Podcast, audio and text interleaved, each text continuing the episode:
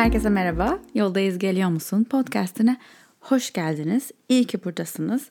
Bu bölümde ne konuşacağımı düşünürken bazen böyle önceden not alıyorum konuşacaklarımı, konuları. Konuşmayı atlamak istemediklerimi. Ve şimdi bakıyorum yazdıklarıma yani daldan dala atlayacağım gibi gözüküyor. Bayağı da uzun uzun yazdım konuşmak istediklerimi.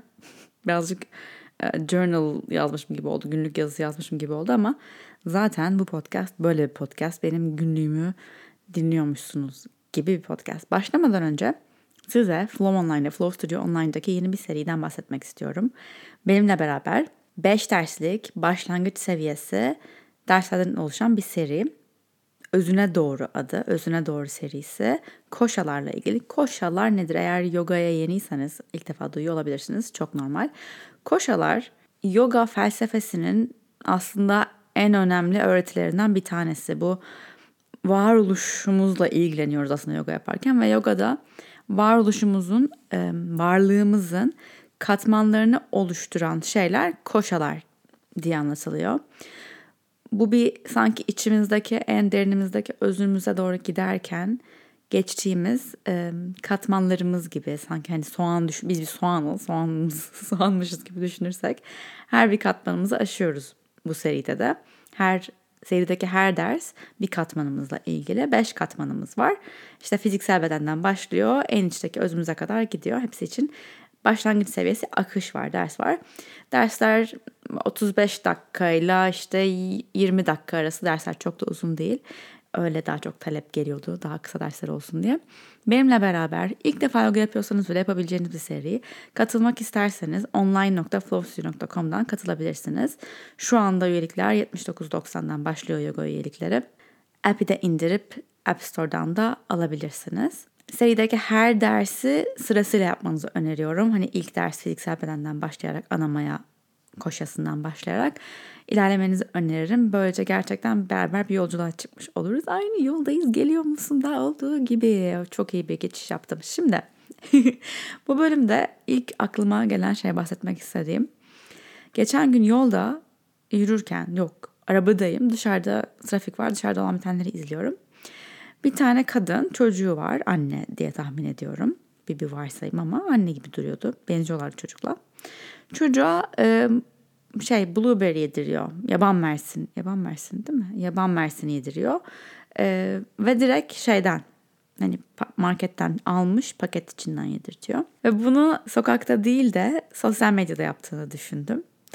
Ve direkt böyle gözümün önüne yorumlar akmaya başladı. O kadar çok bu işin içindeyim ki o kadar çok artık maalesef hayatı bu gözle görmeye başlamışım ki hani senelerdir bu işi yapıp bunlara maruz kaldığım ve maruz kalan kalındığını gözlemlediğim için yıkamadan verilmez ne biçim annesin diye böyle yorumlar akıyor kafamda. Ki ben öyle düşünmüyorum yani hani e, kadının çok tatlı olduğunu, çocuğun çok tatlı olduğunu düşünüyorum ama elinde hani dikkatimi çekti. Elinde alacak paketten veriyor. Bu arada ben eğer bir gün anne olursam ki geçtim. Hani ben kendi kendime paketten e, yerim yani. Hani çok o konuda şey değilim. Titiz mi denir? Bilmiyorum. Bazen umurumda olmuyor gerçekten. Mükemmel değilim. Kim mükemmel ki? Geçen gün bir tane bu arada atladım konudan konuya ama geçen değil geçen aylarda bir tane reel paylaştım ve sebze meyvelerimi hani yıkıyorum, yerleştiriyorum falan öyle bir hani ASMR gibi bir reel. Aynı yorumlar. O hijyenik değil, bu hijyenik değil. O öyle yıkamaz, bu böyle yıkamaz. Ha gerçekten? Gel sen yıka o zaman. Hani ben sana sosyal medyada şunu anlamıyorum sanırım. Sormadım. Böyle yap da demedim sana. Şunu anlıyorum. Ya bak böyle yapsan aslında şu yüzden daha iyi olur falan anlıyorum. Ki gene sormadıysa çok gerekli mi? Hani gerçekten hayatı tehlikede değilse bunları yaptığı için şart mı bunları söylemek ve fikir istemediyse. Neyse orada bile böyle şeyler geliyor. Yani çocuk olduktan sonra hani anne olup sosyal medyada olan insanların aldığı mesajlara tahmin edemiyorum. Biraz Cansu'dan biliyorum. Doğru ya şimdi. Uf, çok zor. Çok zor. Şeytan diyor gizlice hamile kal Kylie Jenner gibi. hamile değilim hamile kalmayı şu an düşünmüyorum. şey bunda disclaimer vermeyi ihtiyaç hissediyorum. Neyse. Bu kadını gördüm ve bu yorumları düşündüm. Sonra düşündüm ki yani kadın belli ki bildiğinin en iyisini yapıyor ve şartlar gereğince elinden geleni yapıyor o an içinde. Böyle hani ben dışarıdan bir göz, biz dışarıdan bir göz olarak birazcık hani ne, ne kadarını bilebilirim ki, ne kadarını görebilirim ki, ne kadarını gördüğüm gördüğüm şey aslında ne ne kadarını anlatıyor gerçekliğin. Bunu aslında her konuda düşünebiliriz.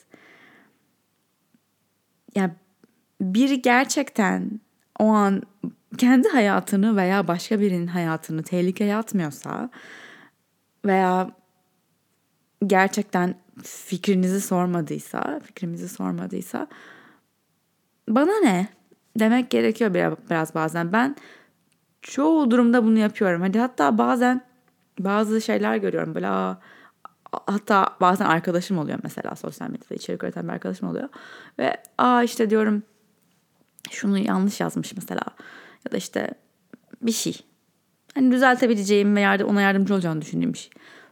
Yani yüzde 99 yazmıyorum. Çünkü eğer çok hani kimse fark etmemiştir bunu ben söyleyeyim de her kimse fark etmeden önce görsün değilse diyorum ki yani bunu muhtemelen şu an ona yüzlerce insan zaten yazıyor. Bir de benim yazmama gerek yok yani. Özellikle hani sosyal medyada çok takipçisi olan insanlara karşı böyle düşünüyorum. Şey zannediyoruz hani Aa, bir tek ben yazıyorum bunu ona zannediyoruz ama genelde birazcık kendim de bunun öbür tarafını yaşadığım için belki bunu bu şekilde görebiliyorum ama muhtemelen yüzlerce şey geliyor ve baksın ki uzun birkaç saat geçti hala değiştirmemiş. Demek ki belki kimse yazmadı mı diye yazabilirsin. Ama yani çok nadiren bunu yapmaya çalışıyorum. Hata yapmak bence bazı şeylerin hatalı kalması da hata da değil yani.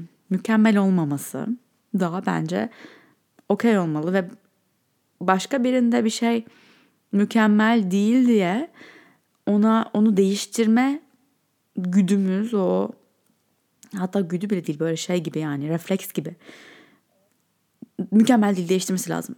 Olduğumuz anda aslında kendimizi yakalayıp ben bunu kendi hayatımda kendime ne kadar çok yapıyorum mu fark etmemiz gerekiyor. Ben gerçekten bunu kendi hayatımda çok sakinleştirdim diyebilirim. Evet ben de bazen yaban mersinlerini yıkamadan yiyorum.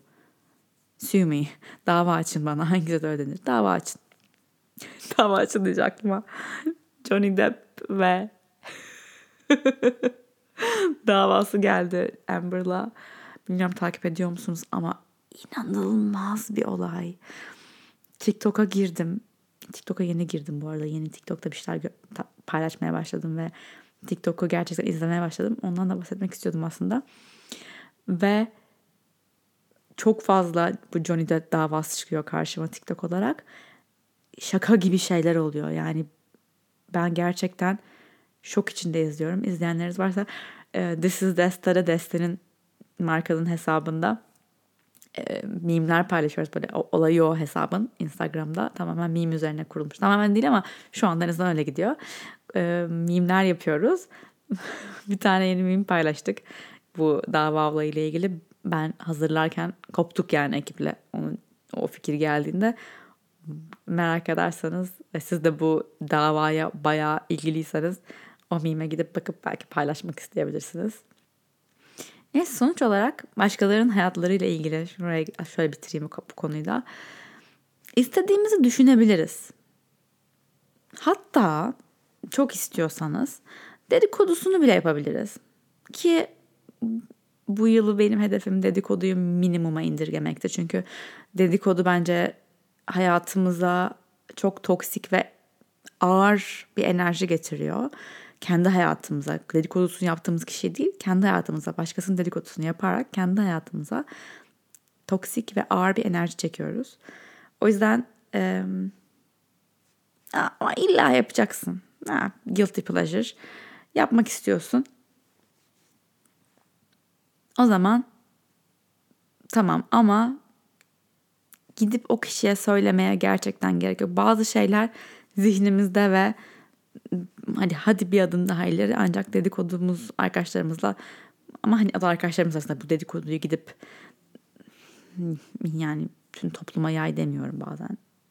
Dedikodu hesapları falan aklıma geldi bir anda ama öyle kalsın illa o kişiye söylemek zorunda değilsin. Niye söylemek istediğini, niye bu dürtüyü durduramadığını bazen birazcık sorgulamak gerekiyor. Şu an ben bunu kaydederken 29 Nisan. 29 Nisan Cuma gününe denk geliyor. Sanırım Türkiye'de bayram başladı. Bayram şu an bana o kadar uzak bir konsept olarak geliyor ki hiç tatil mi? Ne gün iş çalışıyoruz? Ne gün çalışmıyoruz? Böyle bir senedir böyle kendimi hiçbir takvime ait hissetmiyorum. Tamamen böyle bir karambol bir takvimde yaşıyor gibi hissediyorum. Çünkü yine kendimiz siz için çalıştığımız ve yeni bir şeyler çıkarmaya çalıştığımız için hani şey yok. Gecesi sabah hafta sonusu bayramı yok yani. Ne zaman enerjimiz varsa enerjimizi tüketene kadar çalışıyoruz. Ama e, burada da aynı anda bir bayram. Ya bayram değil burada bank holiday deniyor bunlara. Pazartesi günü tatil. O yüzden böyle iki tarafta da bir tatil oldu ve yavaş yavaş insanların böyle e-maillerinden uzaklaştığı bir zamana girdiğimizi hissettim bugün. Bir önceki bölümde demiştim bu siz bu bölümü dinlerken desteği için matbaa süreci başlamış olacak diye başladı bitmek üzere ama ama benim hesaba katmadığım bir durum bayram varmış. Tabi bayram çat diye o süreci birazcık durdurdu. Beklenmedik şeyler ama hayat ne yapabilirim? Yani bayrama karşı koyamam. bayrama karşı koymamalıyım. Bayramdan sonra da çıkabilir. Bence ilahi bir zamanlama olacak gibi bir his var içimde. Olana kadar ağzımı kapalı tutuyorum, parmaklarımı kenetliyorum, dualarımı ediyorum. Sanki böyle her şey tık tık tık olacakmış gibi hissediyorum. Ama yine de nazarlar, nazarlar, nazarlar değmesin. Burada da ikisini, ikisi de aynı anda bir bayram ve tatil havasına girince böyle ben şey oldum. Ben nasıl ben nasıl duracağım? Çünkü şu anda başkaları çalışmazsa birazcık ben de etkileniyorum. Ama yine benim o kafam o çalışmazsam değersizimi e, benimsemiş zihnim. O zaman şunu yaparsın. O zaman real editleyip bir sürü onları stoklarsın falan gibi böyle kendi kendime yapabileceğim başka kimse başka kimse çalışmıyor bile olsa benim çalışıp öne geçebileceğim bir sistem kurmaya çalışıyor şu an. Bu sisteme diyorum ki seni görüyorum. Seni görüyorum. Ama bu sefer değil. Bu sefer bu cumartesi ve pazar bak demiyorum ki bayramı tamamen ofal. Pazartesi günü de belki ama bu cumartesi pazar lütfen çalışma. Ece ve dinleyen herkes. Özellikle kendi işini yapıp çalışmayı durduramayan herkes sana diyorum. Bu cumartesi pazar dinlen. Çünkü kimse çalışmıyor. Çalışırsan da çok ileri gidebileceksin zaten. Çok bir şey fark etmeyecek. O yüzden dinlenebilirsin. Nisan'ın sonuna geldik. Mayıs oldu neredeyse İnan, inanamıyorum. Siz inanabiliyor musunuz bilmiyorum. Ben dilim tutuluyor bunu düşündükçe. Aralık sonu Ocak başı boyunca müthiş bir anksiyete ve endişe içindeydim. Biraz bugünleri düşünerek ve bugünler geldi. Bir sürü şey o zamanlar anksiyete yaratan bende yolunu buldu. Ve şimdiki bugünkü Ece, o günkü Ece diyor ki o kadar da kafaya takacak bir şey yokmuş. Bunu diyebiliyorsam geçmeyecek kendime. Bugünkü kendim de gelecekteki kendimin böyle diyeceğini bilerek o kadar daha stres olacak bir durum yok. Bir şekilde her şey yolunu buluyor. Olması gerektiği gibi oluyor diye kendime hatırlatıyorum. Ve o kış e, kış mıydı? Kışla ilgili bir bölüm kaydetmiştim. Kış uykusu muydu? Mevsimler ve nasıl hayatımızın mevsimleri olduğunu anlattığım bölüm. Kışın o gerçekten motivasyonum düşüktü. İşler daha azdı. E tabi freelance çalışınca veya kendin için çalışınca iki işimiz var. Hani bir Flow ve Deste. Üç, üç işimiz var. Flow, Deste ve benim influencer, content creating işlerim. içerik üreticisi işlerim. Bir commission, komis ne denir? Ee, bir iş irliğe talebi gelmeden kendi kendini motive etmek çok kolay değil. Instagram'da bile olsa. Çünkü ne el, yani iş, içerik üretiyorum ve belki etkileşim kazanıyorum belki sizlerle konuşuyorum ama hani bunun maddi geliri ne zaman olacak bilemeyince böyle bir aslında motivasyonunu yüksek tutman gerekiyor onun gelirini alabilmek için ama tam olarak önünde göremeyince bu iş böyle belirsiz olunca yani ay sonunda kesin şu kadar geliyor gibi görmeyince motive etmek de zorlaşıyor böyle bir kendi içinde bir paradoks gibi. Sonra ama o işler yavaş bilmem derken her şey bir anda o kadar yoğun bir şekilde geldi ki bu sefer de ay yetişebilecek miyim yetiştirebilecek miyim çok fazla oldu. O çok burnout oldum. Bunun programımız çok dolu. Program çok dolu olunca ben fenalık basıyor bana yani böyle. Duyuyor musun? Ben kendim duyup gülüyorum şu an. Siz de eminim gül belki de gülüyorsunuz, belki de göz deviriyorsunuz bana. Ama iş olmuyor atıyorum. İş olmadığı için endişeleniyorum. Çok iş oluyor. Çok iş olduğu için bunalıyorum. Ne istiyorsun? Tam olarak hangisi? Demek ki aslında burada sorun iş olması veya az iş olması veya bilmek veya bilmemek değil. Sorun ben, benim sorun. Ben stres yaratıyorum durumlar içerisinde. Hayır ama o da öyle olmak zorunda değil. İşte tam arasında bir yer var. Yeteri kadar iş olsun. Ama işte birazcık da boş zamanım olsun. Tamam o da olabilir belki zaman zaman ama hayatı bu kadar kontrollü yaşayamayız. Derdimiz ve stresimiz ve anksiyetemiz buradan çıkıyor. Tam olarak böyle olursa rahat edeceğim nereden çıkıyor. Halbuki birazcık daha fazla öyle olabilir, birazcık daha az öyle olabilir. Ve sen diyebilirsin ki benim içimdeki yer dışımda, etrafımda her ne oluyorsa olsun sakin kalabilir. Çünkü içimde olan yer benim kontrolümde. Evet belki dışarıda olan şeylerle ilgili bir kontrolüm yok. Bazen gelecek işlerle ilgili bir kontrolüm yok.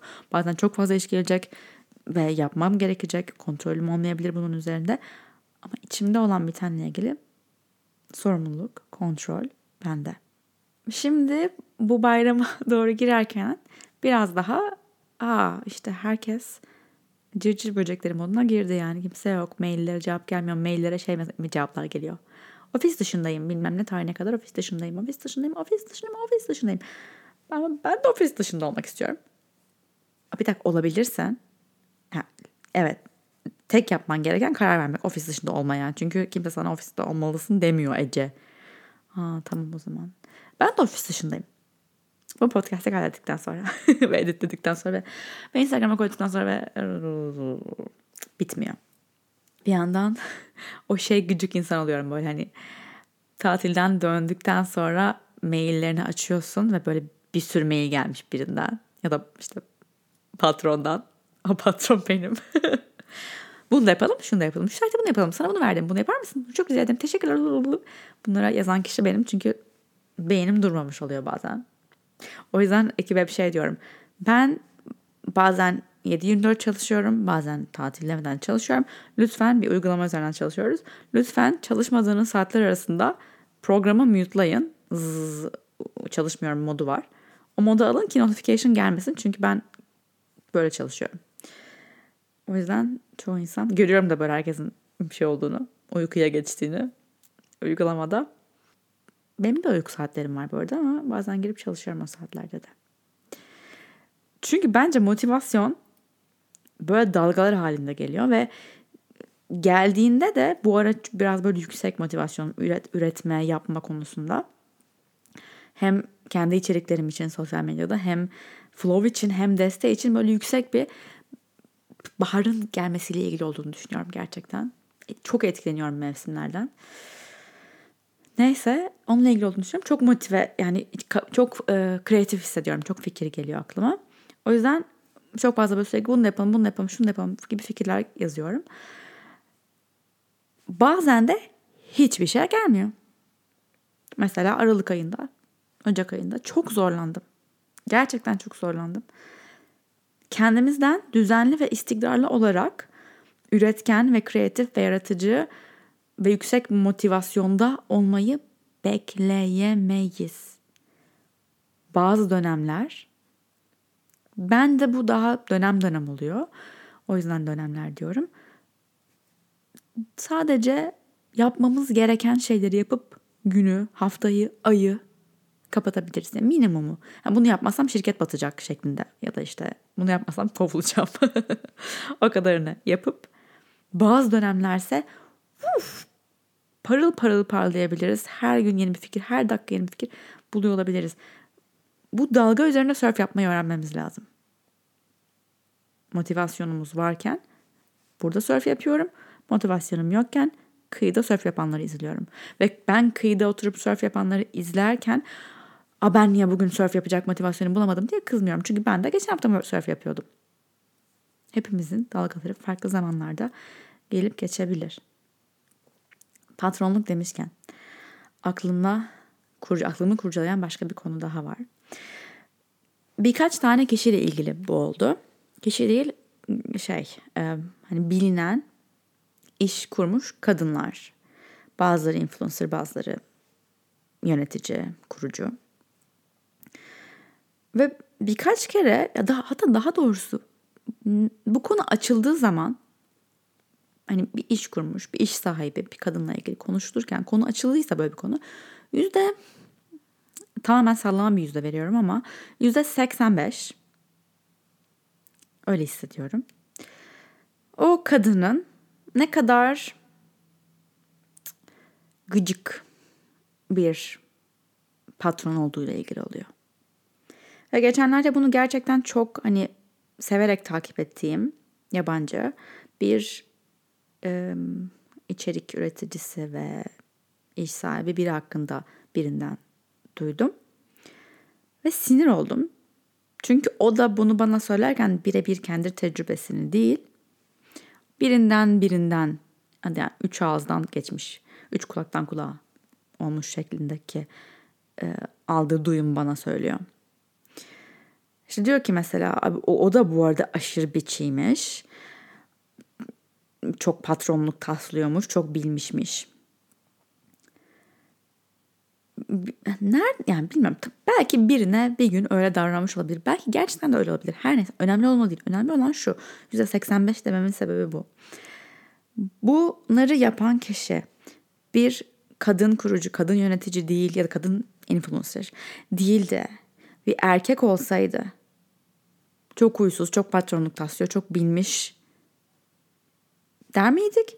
Yoksa çok iyi patron, çok ayakları sağlam yere basıyor, lider ruhlu, çok iyi ekip yönetiyor. Herkes ona saygı duyuyor mu derdik. Aynı şeyleri erkekler yapınca böyle, kadınlar yapınca meh. Sinir oluyorum. E bu normal, bu okey değil. Bunu orada da söyledim. Bunu duyduğumda ha, bilmediğim bir konu hakkında bu şekilde e, varsayım yapmak istemiyorum. Belki de bir kişiye bir gün hani kötü bir gündü veya gerçekten o kişi bir hata yapmıştı bilmiyorum. Ya da o kişinin patronuna bir şekilde garezi vardı. Bilemem, bilmiyorum.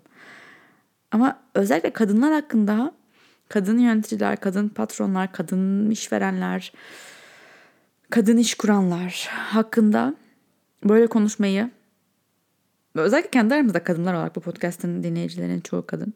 Bunu bırakmamız lazım. Bunu gerçekten bırakmamız lazım. Çünkü bunu zaten toplum, e, patriarka bize yapıyor. Bari birbirimize kendi aramızda yapmayalım. Olabilir. Aynı en başta söylediğim gibi olabilir. Kadın gerçekten öyle bir şey yapmış olabilir. Öyle bir kadın olabilir. Vardır. Doğrudur. Var öyle kadınlar. Tüm kadınlar harika demiyorum. Ama bunu konuşmak zorunda değiliz. Bunu konuyu bu yapmak zorunda değiliz. En azından bir şeyler değişene kadar. Ana faktörü, onun, onun hakkında konuşacağımız ana konuyu bunun etrafında çizmek zorunda değiliz. Zinciri birimizin, birilerinin kırması gerekiyor. O yüzden ben de burada mesela kesin yazacak. Kimdi o? Kimden bahsediyorsun? Kim kim öyleymiş? İsim vermeyeceğim çünkü zinciri kırılması gerekiyor. Bir kadın olarak iş kurmak, bir iş yönetmek, ciddiye alınmak gerçekten çok zor. Bazen gerçekten yapamıyorum. Yapamıyorum gibi hissediyorum. Enerjim gerçekten yapmam gerekenleri yapmaya ve bunun üzerine bir de kadın olduğum için kendimi ispatlamaya çalışmaya yetmiyor. Yani zaten bir sürü şey yapmaya çalışıyorsun. Bir girişimci olmak, bir şey insanları e, yönetmek bir iş çatısı, şirket çatısı altında para kazanmaya çalışmak, büyütmeye çalışmak bir işi hiç kolay değil kimse için. Ama bunun üzerine kadınsan bir de kendini ispatlamaya zorundasın. Bu böyle. İçimden bir sesi ispatlama o zaman. ispatlamak zorunda değilsin. Buna inanırsan, inanırsan ispatlamak zorunda olduğuna inanırsan ispatlamak zorunda kalırsın ve bu bir döngü olur diyor. Evet. Eh, evet ama bazı gerçekler var. Ve bu gerçeklere bu kadar da pozitif, düşünceli ve spiritüel bazı şeylere yaklaşamayız. Demesi kolay diyorum yani. Evet tam ispatlama o zaman demesi kolay. Ama o zaman ispatlamaktan vazgeçersem eğer, ispatlamaya çalışmaktan ve ciddiye alınmak için ekstra efor sarf etmekten vazgeçersem bir sıfır zaten oyuna bir sıfır başlıyorum başladım kadın olduğum için o zaman iki sıfır olacak. Yani oyuna bir sıfır yenik başlıyorsun. Sonra da kendini kanıtlayabilir misin? Saygılarını kazanabilir misin? Evet.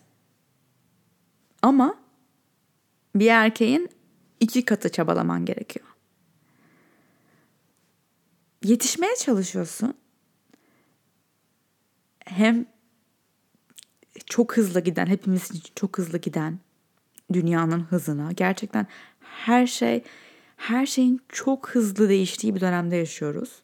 Ve ayak uydurmak gerçekten çok zor. Yani düşünsenize 40'larda yaşıyor olsaydık muhtemelen bir şeyin bir haberin e, İspanya'dan Amerika'ya gitmesi haftalar sürüyordu belki. Sonra orada moda oluyordu. Sonra aylar sonra başka bir şey. Şu anda haftalık trendler üzerine gidiyor her şey. Yani trend dediğim şey e, TikTok trendinden tut modanın işte bu hafta hadi moda biraz daha uzun sürsün bir ay. Sonra da ayda bir. Zara'da da gerçekten e, hızlı fashion'da, hızlı modada haftalık değişiyor bir şeyler, kıyafetler. Haberler, izlediğimiz şeyler, her şey çok hızlı değişiyor. Tam bu jenerasyonumuzun sorusu aslında. E, ben 92'liyim. Bu sene 30 yaşıma gireceğim. Millennial. Millennial çocuğum. Z jenerasyon değilim. Millennial, çocuğu, millennial çocuğuyum. Ve tam o şey noktasındayım yani. Büy- büyürken ben yani ergenliğimde ve çocukluğumda hep şey aşılandı bana. Kendi patronun olabilirsin. Hem çok para kazanıp kendi ayaklarının üzerinde durabilir hem de işte çok güzel, bakımlı ve iyi bir anne olabilirsin. İstediğin her şeyi yapabilirsin. Dünyayı sen yönetebilirsin. Ne istersen başarabilirsin e, ve istediğin şeyler hep çok e, büyük istekler olmalı. Bak hem ne istediğimi yapabileceğimi söylüyor ama ne istemem gerektiğini de bana söylüyor. Böyle bir toplumda büyüdüm. Ve şu anda öyle bir yerdeyim ki mesela mesela görüyoruz işte e, bilmem ne şirketi bilmem ne kadar dolar yatırım aldı. Eğer WeWork'ün dizisi olan We Crashed'ı izlerseniz aslında bu yatırım almanın, e, şirket değerlerinin, şirkete biçilen değerlerin ne kadar sallamasyon olduğunu ve aslında bir şirketin başarısıyla ilgili çok da bir şey söylemediğini görebilirsiniz. O yüzden bir yandan bu, bu dünyalar bana çok sahte ve boşa bir rekabet gibi geliyor. Bir yandan bir tarafımda o e, alkışlanmak isteyen evet işte o da bunu başardı işte o kadın oldu e, duymak isteyen bir tarafım var. Bir tarafım tamamen bu baskıdan uzaklaşmak hatta kaçmak hatta bu dünyanın bu çalışma şeklini tamamen reddetmek istiyor. Yani hayır ben yatırım almak istemiyorum. Ben büyütmek istemiyorum. Ben kendi kendimize yetmek ve kendi kendimize güzel işler yapmak istiyorum. Bir arkadaşım var. Belki bir gün podcast'te konuk olur. O da çok bence çok başarılı. Onunla bunu konuşuyoruz. Yani mesela şirketlerimizi bir gün satmak ister miyiz? Ya da işte kaç değer olarak senin kalbinden geçen değer yani bu şirketi, saç şirketini, markanı satmak için kalbinden geçen değer ne olur? Bırak bütün hesap hesabı kitabı hani senin için. Diyor ki mesela o da o da ne iş yaptığını söylemeyeyim çünkü çok anlaşılır. Bilinen bir iş yapıyor. Ama hani yaptığım iş diyor dream job, hayal işi yani. Hayalimdeki iş. Hani şu an bu, bunu bu iş satsam hani bir yerden bana deli gibi bir para gelse tekrar böyle bir şey kurmaya çalışırım. O yüzden neden satayım ki daha hani 30'larımdayım. O yüzden ben de şu an böyle arada kalıyorum ve karar veremiyorum. Bilmiyorum nereye gidecek her şey ama birazcık da bu arada kalınmışlıkların konuşulması gerekiyor gibi hissediyorum. Çünkü sanki böyle herkes aşırı ne istediğini biliyor. İşte ona doğru koşturuyor ve ona böyle adım adım ilerliyor. Bence öyle değil. Çoğu insan öyle değil. Ama sadece onları görüyoruz. Bazen istiyorum ki her şeyi kapatayım. Gerçekten Bali'ye yerleşeyim ve Bali'de yoga dersi vereyim. Ve çocuklara homeschool yapalım çocuk doğurdum var doğurunca. Evde büyütelim ve böyle basit bir hayatımız olsun istiyorum. Bazen New York'ta ofislerimiz olsun istiyorum. Hangisini istediğimi bilmiyorum. Bilmiyorum. Gerçekten bilmiyorum. Bazen işte yatırım almak ve haberlere çıkmak istiyorum. Bazen kimseye hesap vermek istemiyorum. Bu şirket benim. gibi hissediyorum. Yetişmeye çalışıyorum. Yetişmeye çalışırken kendimi anlamaya çalışıyorum. Her şey çok hızlı ilerliyor. TikTok mesela. TikTok demiştim. TikTok'a kullanmaya yeni başladım. Aslında bayağı direnç gösterdim başta. Bayağı pandeminin başlarında TikTok bayağı patlıyordu. Yeni çıkmıştı sanırım. Ya da ben yeni duymuştum girdim, izledim. Dedim ki bana hitap etmiyor. Bir şeyler denedim. Yok dedim olmuyor falan. Bıraktım. Sildim. Ebe sildim yani. Sonra Instagram'a Reel'lar geldi. Ve Reel'lara da başta nasıl yapacağız derken tamam buna kafa koyacağım. Kafamı yoracağım bu işe. Ve aynı çünkü işim bu. içerik üretmek. Ve demek ki artık Instagram hani Reel'ları öne çıkarıyor. Reel koymuyorsan hesabını öldürüyor basitçe. O zaman tamam reel yapmak zorundaysak yapıyoruz. Adapte olmak zorundayız. Yapıyoruz dedim ve reel'lara bayağı ağırlık vermeye başladım. Sonra TikTok'a bir şekilde galiba flow için bir şeyler konuşuyorduk ve hani orada çünkü tüm trendler genelde TikTok'tan başlıyor. Bu reel, Instagram'a gelen reel'ların trendleri. Ve TikTok'a girdim. Hmm, ve ilk başta TikTok'a ilk girdiğiniz zaman algoritmanın sizin neleri beğendiğinizi anlaması için biraz TikTok'u kullanmanız gerekiyor. Yani izlemeniz gerekiyor TikTok'u. Ve hani beğenmediklerinizi hızlı geçiyorsunuz, beğendiklerinizi likeliyorsunuz falan falan derken anlıyor sizin nasıl bir insan olduğunuzu algoritma ve anladıktan sonra gerçekten o kadar cuk şeyler gösteriyor ki TikTok'un algoritması kadar inanılmaz bir algoritma görmedim. Nasıl çalışıyorlar, kaç kişi çalışıyor, nasıl bir şey bu bilmiyorum. İnanılmaz bir teknoloji. Neyse bazı TikTok'lar izliyorum ve çok fazla şey TikTok'ları var böyle işte. Nasıl TikTok'ta büyürsünüz? Ve diyor ki bu işe 6 ay vermen lazım. 6 ayını TikTok'a adadığında her gün e, işte minimum 1 ila 3 TikTok yayınladığında bu iş tamam. Tamamsın yani. yani TikTok'ta uçuyorsun diyor. Ve ben sinirleniyorum. Diyorum ki kimin 6 ayı var sadece TikTok'a TikTok koymak için? Ben burada yüz bin tane şeye koşturuyorum. Hangi birine yetişeyim diye sinirleniyorum. Bunu sonra yapabilen hesaplar görüyorum. Ha bayağı görüyorum. Kız gerçekten günde 3 TikTok koyuyor. Kafayı yiyeceğim. Ve diyor ki e, her biri aynı olamaz. Yani hepsi ne bileyim kameraya konuşurken veya hepsi kıyafet denerken olamaz. Hepsi birbirinden farklı kategorilerde olmalı. İşte biri komik olacak, biri samimi olacak, biri bilgi verici olacak, biri nasıl yapardım olacak vesaire. Ben bunun için gerçekten başka hiçbir şey yapmıyor olman lazım hayatında. Tek yaptığın şey içerik üretiyor olmak lazım. Olmak olması lazım ve bundan bile hani 6 ay diyor ya 6 ay yaptın hani tükenirsin. Ay, tükenirsin. Ve ben buna böyle sinirlenirken hani kim yapabilir ki bunu? Kimin zamanı var buna? İnanamıyorum. Onların zamanı da inanamıyorum. Gerçekten işleri güçlü yok falan.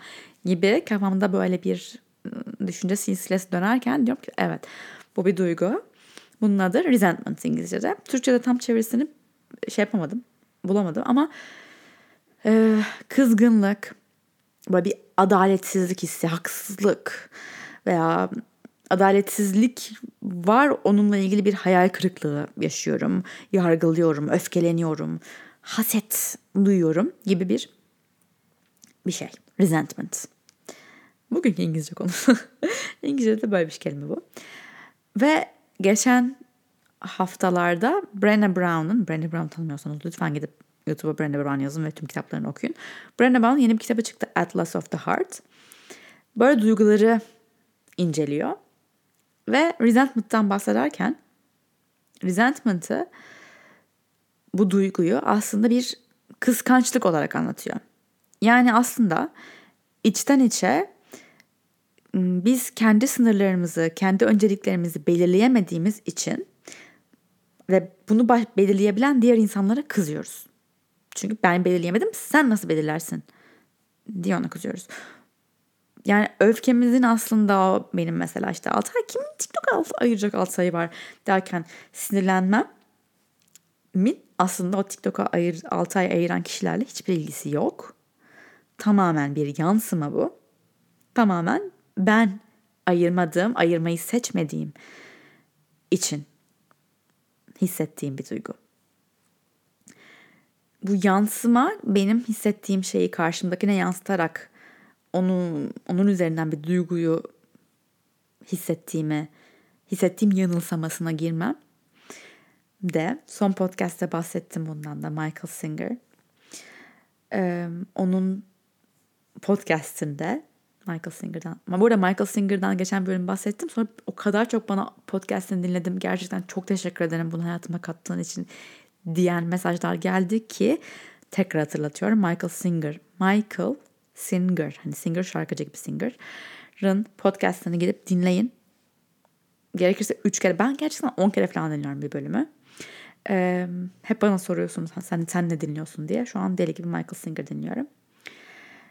Bundan bahsediyor. Diyor ki bir dereye bakıyorsun. Su. Ve suda kendi yansımanı görüyorsun. Hayata da aynen böyle bakıyorsun. Her şeyde, baktığın her şeyde kendi yansımanı görüyorsun. Ama spiritüellik yapmaya çalıştığımız şey kendini görmeden dereyi görebilir misin? Yani suyu, derinliklerini, yosunları, balıkları üzerinde kendi yansımanı görmeden görebilir misin? Bence nokta atışı bir betimleme. Yani ben orada paylaşılan gene tekrar hop dünyamıza çektim sizi geri gelin.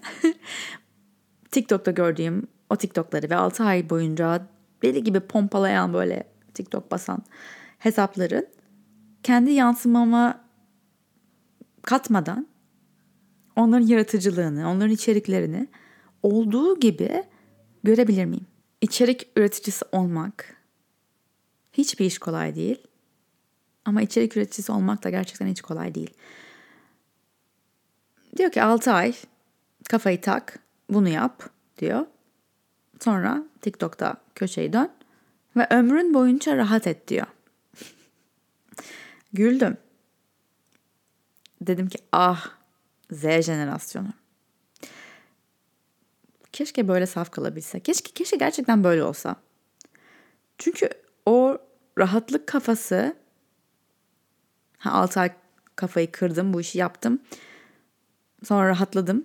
O kafa hiç gelmiyor. En azından o, o TikTok, TikTok'ta bahsettiği şekilde gelmiyor. Yani 6 ay kas sonra bitti oh rahatsın şeklinde gelmiyor. Şimdi 100k oldum artık rahatım. Değil. Asıl 100k olunca senden artık içerik bekleyen bir kitle oluyor. Ve düzenli olarak içerik üretmen gerekiyor. Çünkü artık bu senin gerçekten işin olmuş oluyor. Ve akıl sağlığını binlerce insanın yorumlarına rağmen sağlam tutabilmen gerekiyor. Enerjini yüksek tutman gerekiyor. Çünkü kimse böyle konuşan biriyle ilgilenmez ve onu dinlemez. Yaratıcı olman gerekiyor. Bu iş iyice ciddileştiğinde, ciddi bir şey dönüştüğünde markalarla çalışman gerekiyor. Pazarlık etmen gerekiyor. Muhasebesini takip etmen gerekiyor. Etkileşimini yüksek tutman hı hı, çok önemli. Bunun için yorumlara, DM'lere cevap vermen gerekiyor. Bu bütçeleri çünkü etkileşimin düşerse bütçelerin de düşer. Daha az para kazanırsın. Sosyal medyada vakit geçirmen gerekiyor. Hı hı, işin için. Daha çok Reel izlemen, daha çok TikTok izlemen gerekiyor. Çünkü sadece kafa dağıtmak için değil. Hatta artık senin için sosyal medyaya bakmak bir kafa dağıtmak değil, çalışmak olmuş oluyor. Kim ne yapmış? Ne iyi gitmiş? Ne nasıl perform etmiş? Hangi trendler tutmuş? Bilmen gerekiyor. Ve bunu yeterince uzun süre devam ettirebilirsen yeni jenerasyonun, yeni trendlerin, senin alışık olduğundan bambaşka bir formatın yükselişini görmezden gelmemen gerekiyor. Adapte olman gerekiyor hem de hızlı bir şekilde. Farklı düşünmen gerekiyor. Alıştığın işleyişten vazgeçmen gerekiyor. Ama vazgeçerken de bunu isteyerek yapman gerekiyor. Çünkü isteyerek yapar, yapmıyor gibi gözükürsen anlarlar ve kimse öyle birini takip etmek istemez. Canın sıkılırsa çünkü ekranlara yansır. Etkileşimin düşer. Etkileşimi kaç kere diyeceğim acaba? Her etkileşim dediği zaman bir şat yapın. Hastanelik olabilirsiniz. Yaparsanız eğer. Yapmayın. Hate yorumları alırsın eğer canın sıkkın bir şeyler paylaşırsan. Ve derler ki ya Britney moment yaşıyor. Şimdi de kafasını kasayacak herhalde derler. Çünkü bir içerik üreticisiysen birazcık kötü bir günün herhalde çok kötü bir yerdesin demek oluyor. Kötü bir yerde olabilirsin ama çok da kötü bir yerde olma çünkü moralimizi bozuyorsun. Ve eğer kendine dürüst olursan, gerçekten kendine dürüst olursan, bu işi emekli olana kadar yapabilecek belki yüzde bir içinde olmadığını kabullenmen gerekiyor. Şunu düşünüyorum hep. Hiç şey görmedik daha. Hani evladım ben içerik üreticisiydim ve hayatımın sonuna kadar emektar bir şekilde içerik ürettim diyen birini ben görmedim. Çünkü yok. İnternet çağıyla beraber yepyeni bir şey bu. Dolayısıyla hani ölüm döşeğinde kimsenin daha çok keşke daha çok çalışsaydım demez ya. Bu konuda içerik üreticileri ölüm döşeğindeyken ne diyecekler acaba ben onu merak ediyorum. Çünkü daha görmedik öyle bir versiyonunu. Ama şu anda hani böyle belki 20 20 15 senedir falan bu işi yapan hesaplar var. Ama hani bence yüzde bir gerçekten sürdürebilenler. Peki eğer sen kendine dürüst olup bu işi ömrünün sonuna kadar, emekli olana kadar yapabilecek yüzde bir içinde olmadığını kabul edersen o zaman bunun o, o izlediğim, bahsettiğim TikTok'ta dediği gibi 6 ay kafayı tak düzenli içerik üret, hayatının sonuna kadar rahat et demek olmadığını da anlıyorsun. Yani bu bir çıkış yolu değil. Hani o 6 ay kafayı koyup içerik üretmek. Bu bir giriş kapısı. Bir giriş kapısıymış ha diyorsun. Bu arada tüm bu kafamda bu 6 ay TikTok'unu izledikten sonra bir saat konuştum üzerine neredeyse. 6 ayda TikTok'ta işte hayatını yaşa ondan sonra TikTok'undan sonra. Düşündüm ben de gerçekten bırak 6 ayı 6 ay değil ama bir sene kafayı kırıp YouTube videosu yapmıştım. Ve gerçekten o bir çıkış yolu değil, giriş yoluydu. Bugün geldiğim yerde hayatımda çok daha fazla stres var mesela şu anda. Ama bir o kadar da daha fazla tatmin hissediyorum. Hayatımda ve iş hayatımda ve kariyerimde. Ama o demek ki bu içimde o resentment hisseden kısım ma diyorum ki ama sen de bunu bir zamanlar yaptın. Bir zamanlar haftada iki YouTube videosu yapıyordun ve tek yaptığın şey neredeyse buydu. Ana hayatında zamanla ayırdığın şey buydu. Ve o senin giriş kapında. Şimdi o 6 ay sonra, o bir yıl sonra asıl içeride olduğuna göre şimdi önemli olan şey çıkış kapısına kadar içeride ne inşa ettiğin. Artık içeridesin. İçeride olduğuna göre buradan bu giriş kapısından oradaki daha uzakta olan çıkış kapısına kadar bir yolun var. Ve önemli olan bu yolda ne inşa ettiğin. Bu çok önemli. Bunu fark ediyorsun. Ama bunu işte biraz sonra fark ediyorsun. Eğer birilerine bunu başlarda söyleyebildiysem ne ala. Ha ben bunu başta bilmiyordum. Çok bilseydim çok bir şey değişir miydi? Yok ben hiçbir zaman çünkü işte YouTuber olayım, içerik üreticisi olayım, hayatım sonuna kadar bunu yapayım gibi bakmadım. Hayatımda yaptığım hiçbir şeye bence genel olarak hayattaki hiçbir şeye bunu yapacağım şimdi ve bu beni sonsuza kadar götürecek gibi bakmamak lazım. Çünkü %99.9 hiçbir şey sonsuz değil. Her şey çok hızlı değişiyor dediğim gibi. O yüzden muhtemelen şu anda içinde bulduğum durum iyi veya kötü değişecek ve geçecek. O yüzden önemli olan şey içindeyken ne inşa ettiğim, içindeyken etrafıma nasıl bir ne bıraktığım arkamda. Elbet bir yerden girip bir yerden çıkıyoruz çünkü. Wow, bir anda derinleştik onu. her şey her an değişirken inşa ettiğin şeylerin hepsinin kalıcı olmayacağını da hatırlamak lazım. Yani evet ne inşa ettiğin önemli ama bu inşa ettiğin şeylere de çok sıkı sıkıya tutunmaman gerekiyor. Çünkü başkası gelecek senin yaptığın şeyi yıkacak ve yerine başka bir şey yapacak. Ama sen yaptığın şeylerden tatmin olarak hani bu en mükemmelini yapmış olmak zorunda değilsin. Ama iyiydi ya. İyi yaptım. iyi ki yaptım. Ya da iyi ki yaptım. Hani çok güzel olduğu için değil ama ondan şunu öğrendim. Diyebileceğin bir şekilde ilerlersen daha daha rahat yaşarsın. Bence yaşamak çünkü o yani hani daha mutlu yaşamak, daha başarılı olmak, daha çok şey yapmak değil de ya rahat yaşadım. Acısını da yaşadım, hüzününü de, mutluluğunu da, neşesini de, heyecanını da, başarısını da, başarısızlığını da yaşadım ama böyle rahat yaşadım. Direnç göstermedim. Dedim ki hayat bu, hayat böyle. Herkesin başına bir şeyler geliyor. Bu da benim başıma gelen şey. Yaptığımız şeyler, bazı şeyler işte yıkılıp yerine belki başka başka şeyler yapılıyor ama bazı yaptığımız şeyler ki ben bunlara bir tık daha kafa yormaya çalışıyorum hayatımın bu döneminde. Zamansız değer katan şeyler. Yani kattığım değer şu anda çıkardığım içerik belki iki sene sonra şey olacak yani anlamsız artık hani telefon bile kullanmıyor olacağız belki böyle gözlerimizin ışınlarla konuşuyor olacak olacağız bilmiyorum. Ya da tamamen sanal dünyada yaşıyor olacağız karakterler olarak.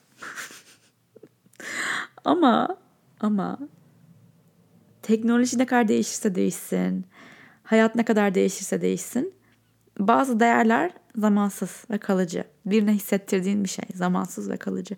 Onlara hmm, kafa yormaya, onlar için çalışmaya çalışıyorum.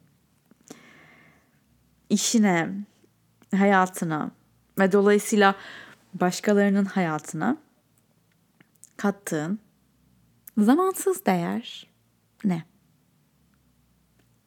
Seni bu soruyla bırakıyorum. Hayatına, işine ve dolayısıyla başkalarının hayatlarına kattığın zamansız değer ne? Biraz üzerine düşünebilirsin belki. Beni dinlediğin için çok teşekkür ederim.